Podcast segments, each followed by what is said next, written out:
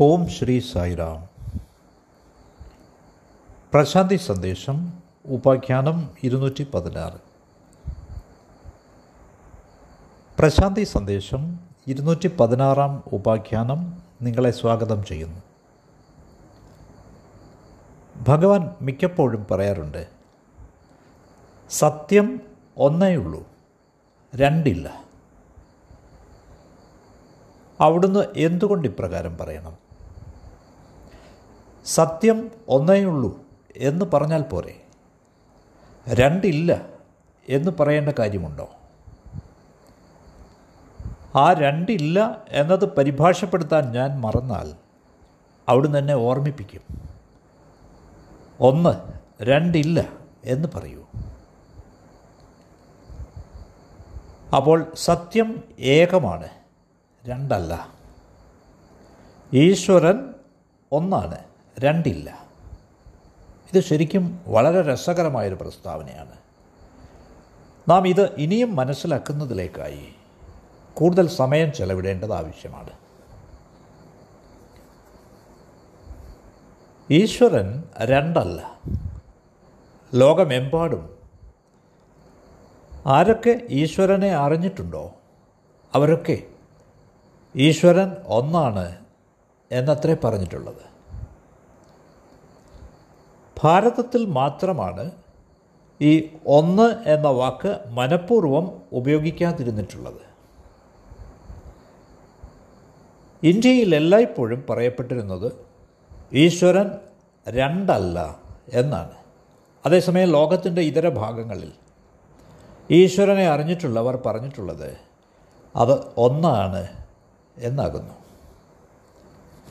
പക്ഷേ ഇന്ത്യ ഒരിക്കലും ഈശ്വരനെ ഏകം എന്ന് വിളിച്ചിട്ടില്ല. ഇന്ത്യയിൽ നമുക്ക് നന്നായി അറിയുമായിരുന്നു അത് ഏകമാണെന്ന്. എന്നിട്ടും ഭാരതീയർ അതിനെ ഏകം എന്ന് വിളിക്കാൻ ഇഷ്ടപ്പെട്ടില്ല. ഇതിന് കാരണങ്ങളുണ്ട്.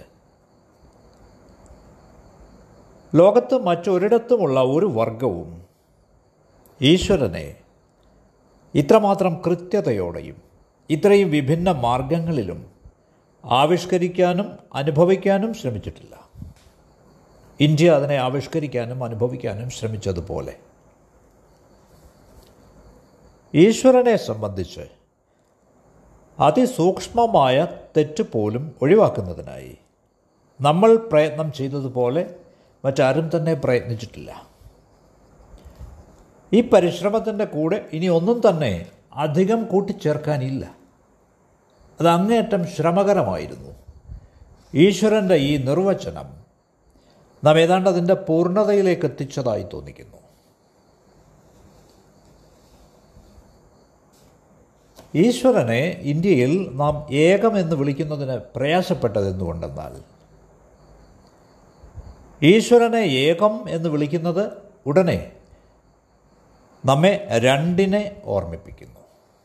ഈശ്വരൻ ഒന്നാണ് എന്ന് നിങ്ങൾ കേൾക്കുമ്പോഴൊക്കെ ഉടനടി രണ്ട് എന്ന ആശയം നിങ്ങളുടെ മനസ്സിൽ മിന്നുന്നു. ഈ രണ്ട് മനസ്സിലേക്ക് വരാനുള്ളൊരു കാരണം എന്തെന്നാൽ ഒന്ന് എന്ന സംഖ്യ അതിലും വലിയ സംഖ്യകളുടെ ശ്രേണിയുടെ ഒരു ഭാഗമല്ലെന്ന് വരികിൽ അർത്ഥശൂന്യമാകുന്നു എന്നതാണ്. ഒന്നിന് അർത്ഥമുണ്ടാകുക രണ്ട് മൂന്ന് നാല് അഞ്ച് എന്നിങ്ങനെ സംഖ്യകൾ ഉള്ളപ്പോഴാണ്. മുഴുവൻ സംഖ്യാ സമ്പ്രദായവും ഒന്നെന്ന സംഖ്യയിലാണ് ആരംഭിക്കുന്നത്. ഇക്കാരണത്താലാണ് നാം ഒന്നെന്ന് പറയുമ്പോൾ മനസ്സിൽ ഉയരുന്ന പ്രതിധ്വനി രണ്ട് എന്നാകുന്നത്. എന്നിരുന്നാലും പറയപ്പെടുന്നതിൽ ഭാരതത്തിന് തീരെ താല്പര്യമില്ല നാം ഭാരതീയർക്ക് കൂടുതൽ താല്പര്യം നിങ്ങളുടെ അകമേ കേട്ടതിലാണ്. ഇത് മനസ്സിലാക്കാൻ ശ്രമിക്കുക. എന്തുകൊണ്ടെന്നാൽ ഇത് വളരെ അർത്ഥപൂർണമാണ്. എന്താണോ പറയപ്പെട്ടത് എന്നതിലും അധികം നമുക്ക് പ്രധാനം. എന്താണ് മനസ്സിലാക്കാനായത് എന്നതാണ്.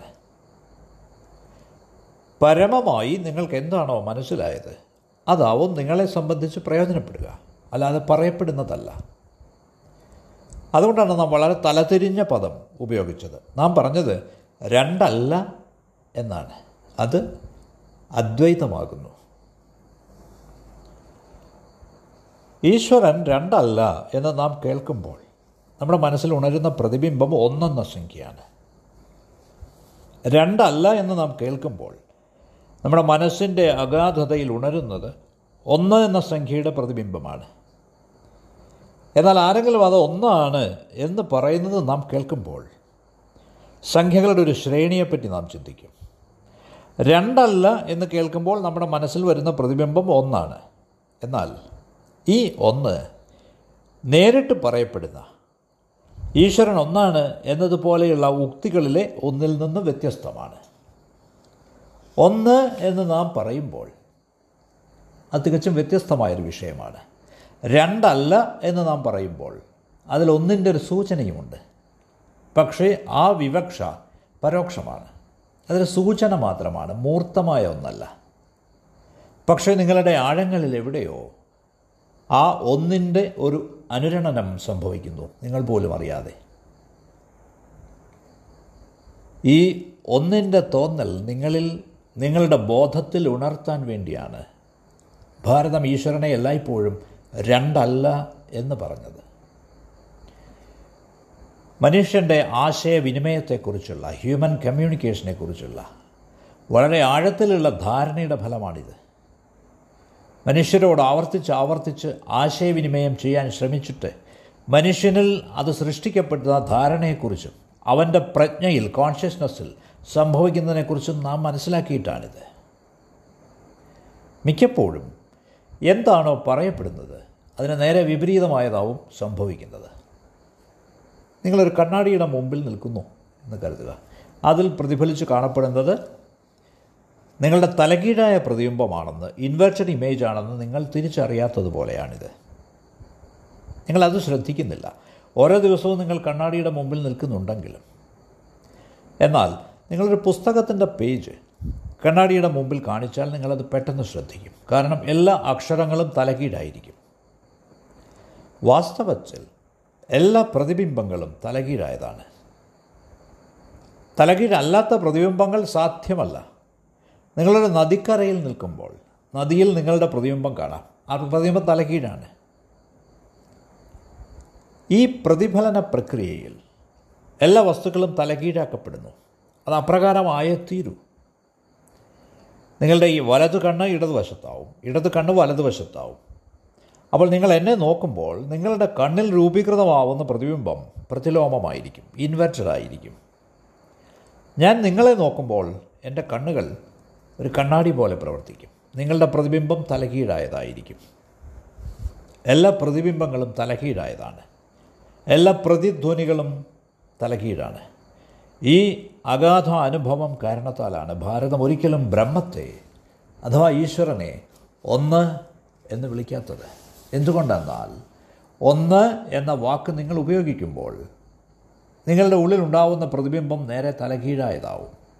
അതുകൊണ്ടാണ് അവരതിനെ അദ്വൈതം അഥവാ രണ്ടല്ലാത്തത് എന്ന് വിളിച്ചത്. അപ്പോൾ സൂക്ഷ്മമായ രീതിയിൽ പരോക്ഷമായി പ്രതിഫലനം സംഭവിക്കും. അതൊന്നിന്റേത് മാത്രമായിരിക്കും. ഈ ധാരണയെ പ്രതിപാദിക്കുന്നതിനായി ഒരു നെഗറ്റീവ് പദം അഥവാ പ്രയോഗമാണ് ഉപയോഗിക്കപ്പെട്ടിരുന്നത്. ഏകനായ ഈശ്വരൻ ഒന്ന് മാത്രമായ രണ്ടല്ലാത്ത ഒരിക്കലും ആരംഭിക്കുന്നില്ല ഒരിക്കലും അവസാനിക്കുന്നതുമില്ല. ഈ രണ്ട് വാക്യങ്ങളും നമുക്ക് മനസ്സിലാക്കാം. പക്ഷേ മൂന്നാമത്തേത് ഇത്തിരി ബുദ്ധിമുട്ടാണ്. കാരണം അതേപ്പറ്റി നിങ്ങൾ ഒരിക്കലും ചിന്തിച്ചിട്ടുണ്ടാവില്ല. മൂന്നാമത്തെ വാക്യം പറയുന്നത് ഈശ്വരന് തുടക്കമോ മധ്യമോ ഒടുക്കമോ ഇല്ല എന്നാണ്. ഈശ്വരന് ആരംഭമോ മധ്യമോ അവസാനമോ ഇല്ല. ഈശ്വരന് തുടക്കമോ ഒടുക്കമോ ഇല്ല എന്നത് മനസ്സിലാക്കാൻ എളുപ്പമാണ്. പക്ഷേ അതിന് മധ്യം ഇല്ല നോ മിഡിൽ എന്ന് പറയുന്നത് മനസ്സിലാക്കാൻ വളരെ പ്രയാസമാണ്.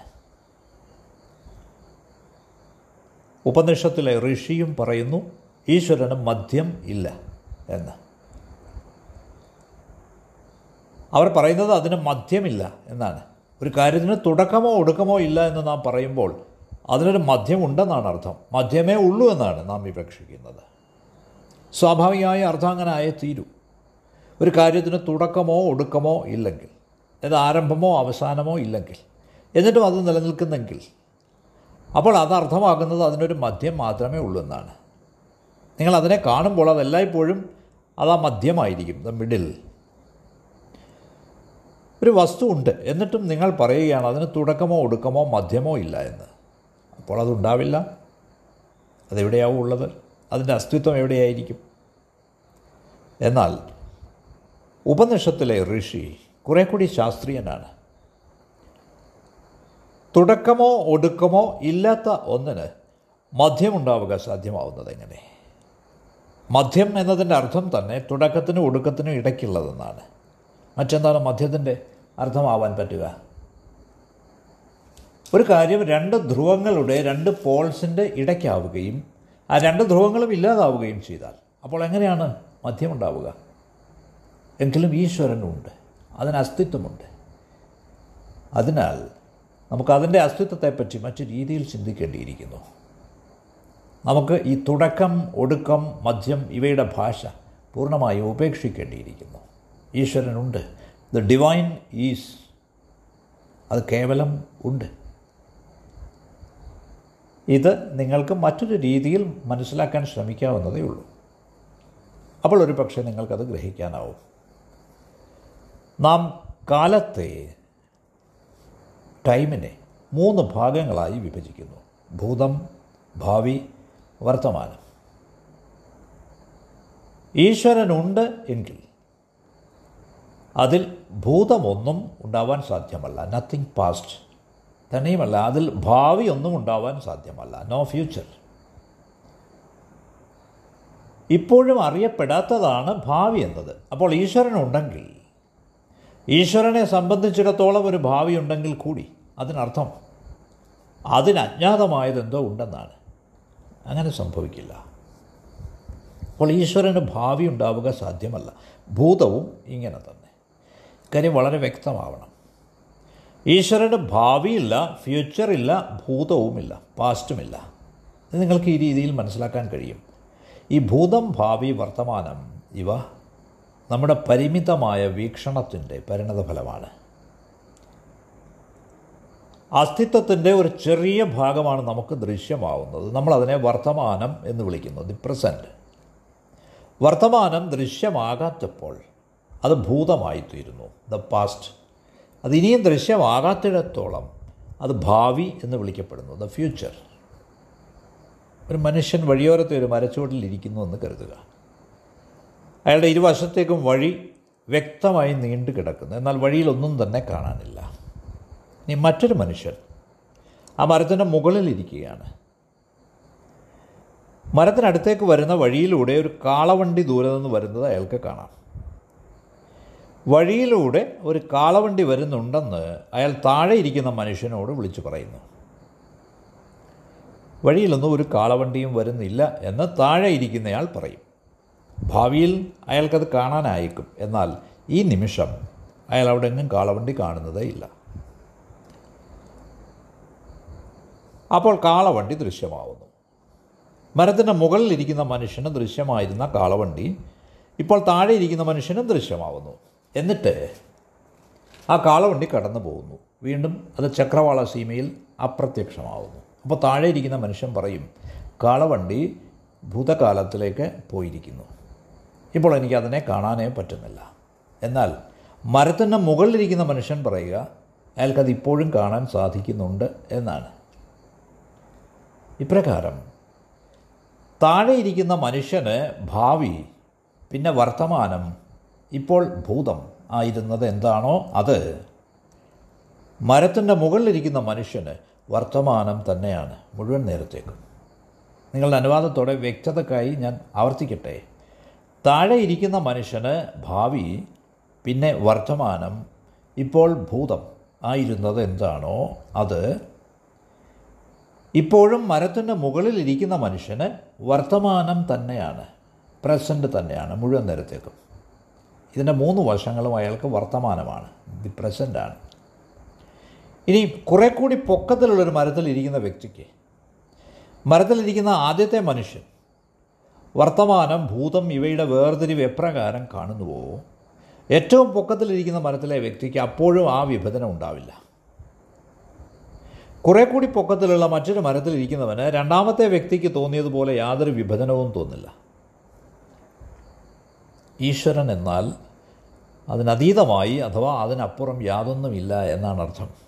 ഇത് അർത്ഥമാക്കുന്നത് ഒരു ഭൂതവും അതിന് ഭൂതമല്ല. ഒരു ഭാവിയും അതിന് ഭാവിയല്ല എന്നാണ്.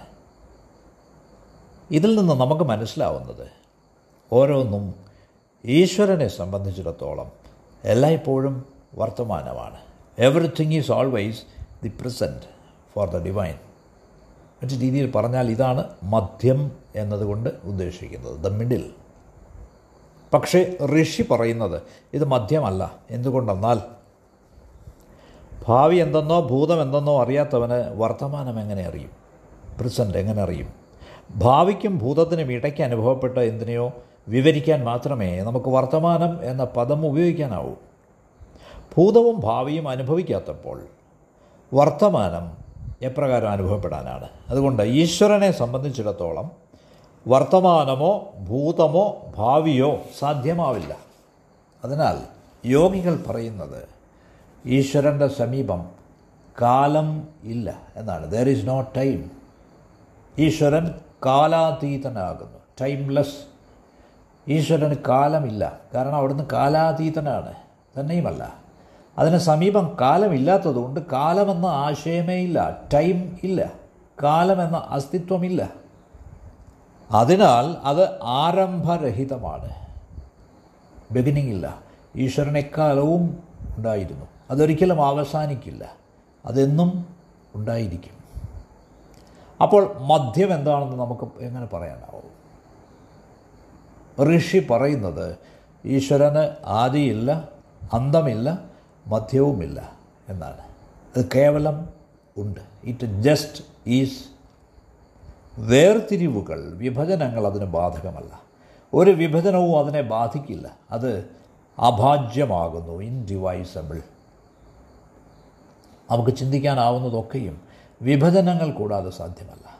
ഇക്കാരണത്താലാണ് ഈശ്വരൻ അചിന്യനായിരിക്കുന്നത് അചിന്ത്യൻ ചിന്തയ്ക്ക് അതീതൻ എന്നർത്ഥം ബിയോണ്ട് തിങ്കിങ്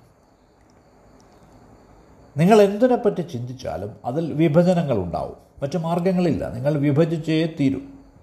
ഒരു കുട്ടി ഒരു യുവാവ് പിന്നെ ഒരു വൃദ്ധൻ ഉണ്ടാവും. ജനനമുണ്ടാവും മരണമുണ്ടാവും സന്തോഷമുണ്ടാവും ദുഃഖവും ഉണ്ടാവും. വെളിച്ചമുണ്ടാവും ഇരുട്ടുമുണ്ടാവും എന്നാൽ നിങ്ങൾ വിഭജിച്ചേ തീരും. അഖണ്ഡമായത് ഇൻഡിവൈസബിൾ എന്തെങ്കിലും ഉണ്ടെന്ന് നിങ്ങൾ കരുതുന്നുണ്ടോ? ഇല്ല. മനുഷ്യ അനുഭവത്തിൽ അഖണ്ഡമായിട്ടൊന്നുമില്ല. വിഭജനമുണ്ടായ തീരു. വാസ്തവത്തിൽ വിഭജിക്കാതെ മനുഷ്യ മനസ്സിനൊന്നും മനസ്സിലാക്കാൻ കഴിയില്ല. എന്നാൽ അസ്തിത്വം എക്സിസ്റ്റൻസ് അഖണ്ഡമാണ്. അതൊരിടത്തും വിഭജിക്കപ്പെടുന്നില്ല. ഒരു തരത്തിലും. അതൊരിടത്തും വിഭജിക്കപ്പെട്ടിട്ടില്ല. ഈ അഖണ്ഡമായ അസ്തിത്വത്തെപ്പറ്റി അഥവാ ഈശ്വരനെ പറ്റിയാണ് ഋഷി സംസാരിക്കുന്നത്. അതിന് മധ്യമില്ല ആദിയില്ല അന്തവുമില്ല. നിങ്ങൾക്ക് നന്ദി.